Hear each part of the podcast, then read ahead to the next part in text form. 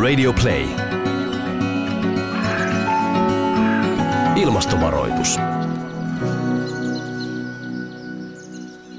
Se olisi taas sitten ilmastovaroituksen aika. Minä olen Hermanni Seppälä ja tänään meillä studiossa Timo Tyrväinen, muusikko ja ympäristöekonomisti, toki tietysti myös myrskyvaroitus rystä ja sitten tuota Mikropoliksen toimitusjohtaja Leena Vuotovesi. Ennen kuin mennään itse aiheeseen, niin Leena, kerrotko mikä on Mikropolis? Mikropolis on pienen Iin-kunnan kehittämisyhtiö. Me luotsataan Iin-kunnan ympäristötyötä ja ympäristötekoja. Loistavaa. Kohta kuullaan, että mitä kaikkea Iissä on tapahtunut. Tämän päivän otsikkoon ilmastonmuutoksen eteneminen, eteneminen tulee kalliimmaksi kuin ilmastonmuutoksen hillitseminen. Mitä Leena Vuotovesi olet tästä mieltä? No näinhän se nimenomaan on. Ja sehän me ollaan kunnassa pystytty osoittamaan. Timo Tyrväinen, sinä tämän otsikon tämänkertaisen ohjelmaan keksit. Mitä tarkoitat tällä? No ensinnäkin me tartutaan tässä näin tota, yhteen niistä todella suurista väärinkäsityksistä tai väärinymmärryksistä, jota, jotka liittyy tähän ilmastokeskusteluun. Eli puhutaan siitä, että ilmastonmuutoksen hillitseminen on kallista, onko meillä siihen varaa. Ja mun väite on se, että on oikeampi kysyä, onko meillä varaa antaa ilmastonmuutoksen jatkua – Tämä mihin tämä mun käsitykseni perustuu, niin, niin, niin ihan se, jos me katsotaan tänä päivänä esimerkiksi OECD ja sen sisarjärjestön kansainvälinen energiajärjestö IEA, ne arvioi, että maailma, joka hillitsee ilmastonmuutosta, sen kokonaistuotanto vuonna 2050 on lähes 5 prosenttia suurempi kuin sen maailman, joka antaa ilmastonmuutoksen jatkua. Eli kasvumielessä, hyvinvointimielessä, myöskin aineellisen hyvinvoinnin mielessä on viisasta hillitä ilmastonmuutosta. Ja se, mikä tässä on mun mielestä jännää, on se, että nämä samat järjestöt, OECD etunenässä, kymmenen vuotta sitten ne arvioi, että maailma, joka ottaa hallintaansa ilmastonmuutoksen, sen kokonaistuotanto BKT vuonna 2050 on 5 prosenttia, melkein 5 prosenttia pienempi kuin jos annetaan, annetaan ilmastonmuutoksen jatkua. Eli silloin oli vielä semmoinen käsitys, että, että on kallista tai on kalliimpaa hillitä ilmastonmuutosta kuin antaa se jatkua. Ja se muutos, se on heilahtunut melkein 10 prosenttia maailman BKTstä. Ja minkä takia? Siinä on tasan kaksi syytä. Toinen on se, että on opittu ymmärtämään, millaisia – hyvinvointimenetyksiä ilmastonmuutos aiheuttaa. Ne aineelliset tuhot, ne terveysvaikutukset, ne syö, syö ison siivun pois maailman hyvinvoinnista. Ja samanaikaisesti on se toinen puoli, ilmastonmuutoksen hillitsemisen hinta, uusiutuva energia, sen kustannukset ovat laskeneet radikaalisti ja ne koko aika alenee. Ja silloin se, että voidaan luopua fossiilisista polttoaineista, se ei itse asiassa merkitse kustannusta, vaan se merkitsee säästöä energiakustannuksissa. Näin siis Timo Tyrväinen mentiin aika isoihin globaaliin maailmaan. Miltä tämä Leena Vuotovesi kuulosti? Tämähän on käytännössä juuri niin kuin Timo, Timo tässä kertoi, ja se me ollaan Iissä pystytty osoittamaan. Mehän tehdään Iissä vain ja ainoastaan taloudellisesti kannattavaa ilmastotyötä, ja voi sanoa, että, että keskimäärin kuntaan, kunnan kassaan kilahtaa noin kaksi miljoonaa euroa joka vuosi meidän ilmastotekojen vuoksi. Eli merkittäviä säästöjä ja myös merkittäviä tuloja. Ja, ja samoin sitten me ollaan laskettu, että Iinkunnan veroprosentti on vähintään yhden prosenttiyksikön verran pienempi näiden tekojen vuoksi. Mitä Timo Iissa on oikein tapahtunut? No se, sitä minäkin tässä mielelläni tässä korvat hörössä odotan, odotan yksityiskohtia. Mutta kerro vielä Leena, tehän olette saanut tota EU-tasolla tämmöisen todella kunnia maininnan, niin kerro vielä siitä ennen kuin menet näihin yksityiskohtiin. Kiitos. Joo, me saatiin äh, pari vuotta sitten Euroopan komissiolta Regiostars-palkinto Euroopan parhaasta ilmastotyöstä. Ja nyt tosiaan sitten viime viikolla BBC julkisti sitten äh, raportin Iin, Iin töistä. Ja kyllähän se niin on, että se, se työ, mitä me Iissä tehdään, kun me ollaan pystytty pienenä toimijana tekemään tätä taloudellisesti kannattavaa ilmastotyötä, jolla on merkittäviä vaikutuksia, niin silloin kellään muulla ei ole enää tekosyitä. Eli isot toimijat ei voi enää sanoa, että heillä ei ole varaa tai he ei pysty. Jos 10 000 asukkaan I pystyy, niin ihan oikeasti kaikki pystyy, jokainen pystyy. Ja nimenomaan siitähän Eurooppa on kiinnostunut melkein on kysyttävä tässä kohtaa, että missä, missä kohtaa sitten se herätyskello soi tai mikä, mikä oli niin kuin tavallaan se voima, joka laittoi Iissä tämän kaiken liikkeelle? Kyllä se voima Iissä, joka kaiken on laittanut liikkeelle, on, mä sanoisin, että se on koko kunta ja kuntalaiset. Tämä on ehdottomasti Iin ja iiläisten yhteinen asia. Tämä on tapa olla ja elää Iissä. Ähm, käytännössä vuonna 2012 kunnassa mietittiin, mietittiin sitä, että mille aletaan suhteessa tulevaisuuteen. Alueiden kuntien täytyy johonkin keskittyä, äh, jonkinlaista osaamista kerätä, jotta täällä maailman menossa pärjätään. Ja silloin linjattiin se, että otetaan vihreä kasvu meidän ykkösasiaksi, jota lähdetään viemään joka, joka toimialalla eteenpäin. Ja siitä se on lähtenyt ja se on tosiaan mukana, mukana ihan kaikessa siinä, mitä Iissä tehdään. Meillä on ä, kuntastrategiassa kestävä kehitys kaiken läpileikkaavana ykkösasiana. Meillä on ihan sanotaanko kunnan talousarviot ja tilinpäätökset. Joka toimiala suunnittelee, ä, mittaa, raportoi omia ilmastotoimiaan ja sitten totta kai ehkä jopa se kaikkein merkittävin asia on se, että kaikki lapset ja nuoret Iissä tekee ilmastotyötä. Eli kaikissa kouluissa ja kaikissa päiväkodeissa myös tehdään tämmöistä 50-50 menetelmää, jossa lapset sitten itse mittaavat omaa energian, sähkön, lämmön ja veden kulutustaan ja sitten kunta maksaa puolet näistä säästöistä heille takaisin. Eli siinä lapset ja nuoret saa sen konkreettisen opin siitä, että tässähän saadaan varoja johonkin ihan muuhun sen sijaan, että maksetaan energialaskuista. Ja tästä tuli yksi mielenkiintoinen tai, tai tärkeä sana tässä jollakin tavalla tämmöinen, mitä mä sanoisin, eh, kunnan kilpailukyky. Kaikkihan ne kunnat kilpailee jollakin tavalla vähintäänkin naapurikuntiensa kanssa eh, ja kansakunnat kilpailevat toistensa kanssa tässä suuressa maailmantaloudessa. Ja se, että niin kuin, niin kuin Leena sanoi, niin Issä on koettu se, että tämä on heille tavallaan tämmöinen kilpailukykyasia puhdas kunta, puhtaasti toimiva kunta, se on kilpailukykyinen kunta. Ja tämä on myöskin se asia, joka pitää Suomessa niin kuin tässä kansallisessa keskustelussa ymmärtää, että mitä vahvempia me ollaan niillä alueilla, joiden kysyntä koko aika kasvaa, puhtaat ratkaisut, vähähiiliset ratkaisut, niin sitä paremmat mahdollisuudet meillä on olla menestyjiä tulevina vuosikymmeninä. Nimenomaan ja Suomen – täytyisi ihan oikeasti rohkeasti lähteä näyttämään maailmalle tässä mallia, koska me voidaan ja koska me pystytään. Suomen pitäisi linjata, että nyt me tehdään Suomesta se malli esimerkki siinä, miten ilmastonmuutos taklataan. Ja kyllä muut sitten seuraa meitä perässä.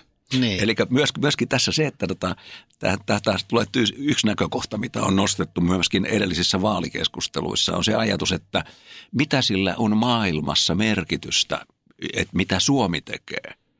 No ensinnäkin sillä on merkitys, sillä on merkitys myöskin esimerkkinä ja todisteena että siitä, että monet asiat on mahdollisia, niin kuin I on todistanut koko Suomelle. Mutta sitten on se toinen asia, että, että Suomelle itselleen on tärkeää se, että me toi, olemme siellä etunenässä ää, tarjoamassa sellaisia ratkaisuja, joille löytyy kysyntää maailmassa ilmastonmuutoshan ei ole mikään kaikkein yksinkertaisin asia ja, ja siitä keskusteleminen saattaa olla joissain foorumeissa aika vaikeaa. Viimeksi tämän kevään aikana Amerikan Yhdysvallat on ollut sitä mieltä, että ilmastonmuutoksen viittaavat, viittaavat asiat pitäisi poistaa.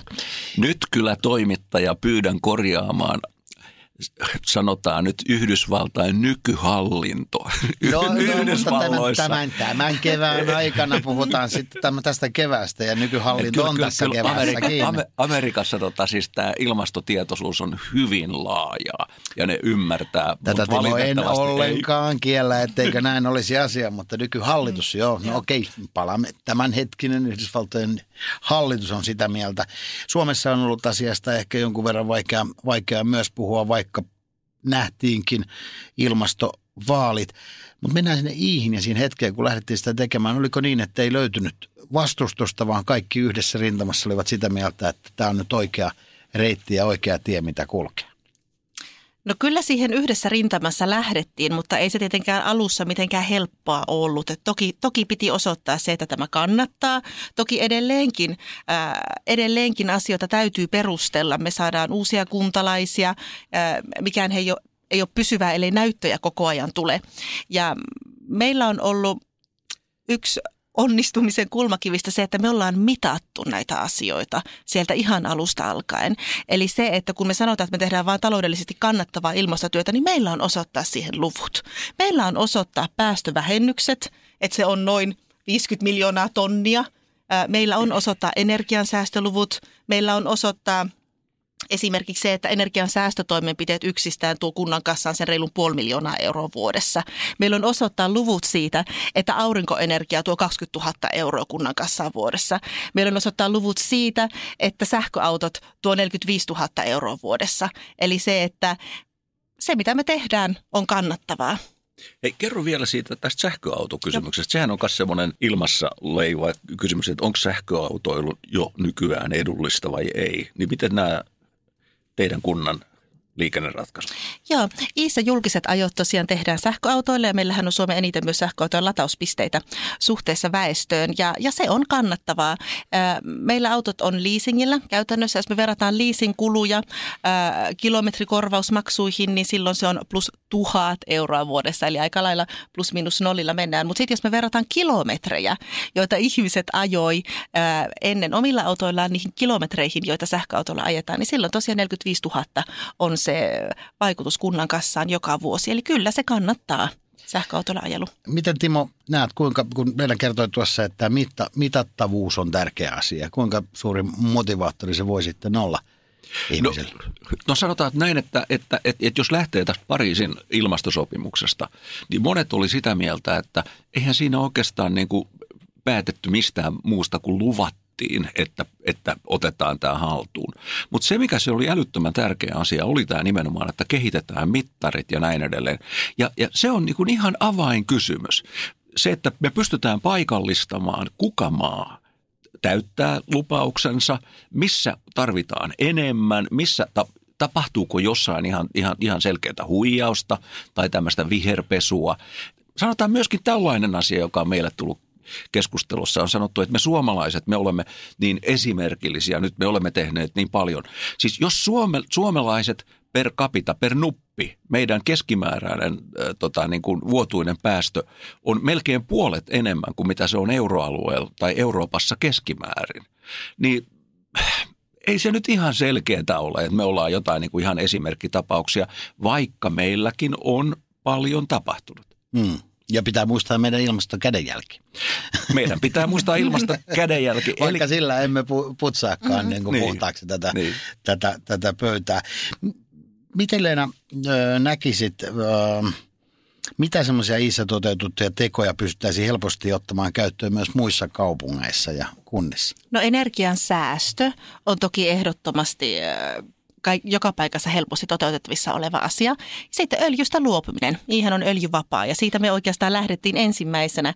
Nimenomaan mietittiin sitä, että kun, kun kiinteistöt lämmitetään öljyllä, niin ainoa mitä siitä meille jää on sen öljyrekan kuskin kahvikupposen kaksi euroa sinne huoltoasemalle. Et siinä se. Ja, ja sitten kun alettiin siirtymään uusiutuville energioille, jos ajatellaan vaikka haketta tai maalämpöä, niin silloinhan ne eurot sitten siirtyykin sinne aluetalouteen, sille paikalliselle hakeyrittäjälle tai, tai sitten maalämpöfirmalle.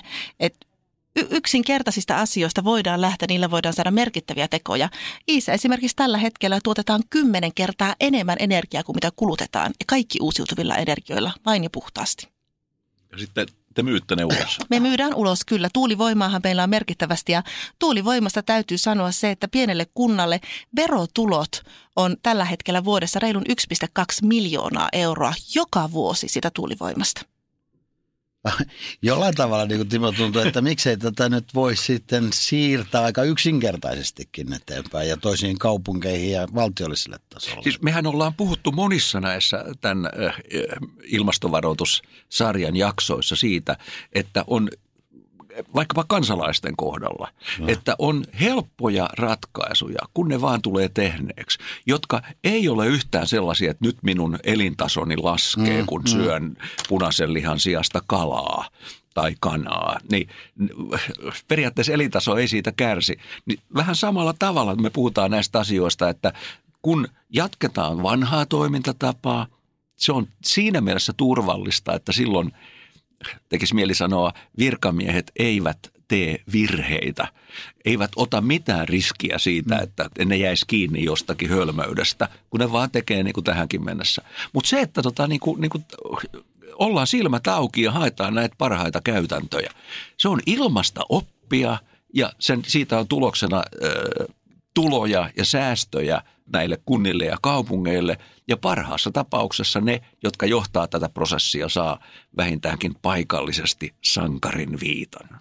Niin kuin Timo, Timo tuossa sanoi, niin olemme puhuneet aikaisemmissa jaksoissa myös siitä, että et, et, onko tavallaan ilmastonmuutoksen pysäyttämiseksi tehtävät teot yksityisihmisen näkökulmalta uhrauksia tai muuta. Miten, miten Leena Vuotovesi näet, onko Iin ihmiset uhrautuneet nyt sitten tämän asian eteen? Voiko, ei, ei. ei missään nimessä, päinvastoin, päinvastoin. Että kyllä se on meillä iso, iso plussa ja se on asia, mikä yhdistää iiläisiä. Ja mä just tässä ajattelin aikaisemmin, kun Timo puhui tästä hyvinvoinnista, niin mä näkisin myös sen, että kun tekee – ilmastotoimia, kun tekee jotain hyvää sille ilmastolle. Et se on myös sellainen asia, mikä meissä ihmisissä on tosi syvällä, se tarve tehdä hyvää ja se kokemus siitä, vaikka sä teet miten pienen teon, mutta kun kantaa sen kortensa siihen kekoon, niin siitä tulee ihan mielettömän hyvä fiilis.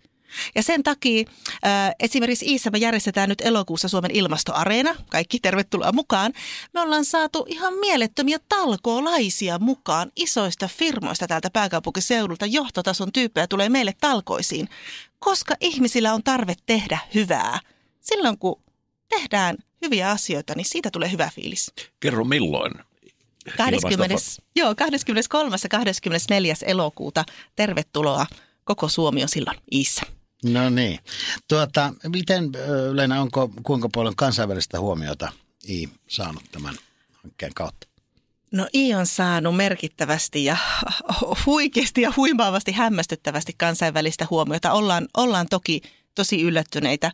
Jos ajattelee Euroopan komissiota, ää, siellä meidän työ ollaan noteerattu hienosti ja nimenomaan se, se asenne, että jos I pystyy, niin silloin koko Euroopan unionin on pystyttävä. Mun mielestä se on, se on ihan totta ja, ja hienoa jakaa tätä viestiä.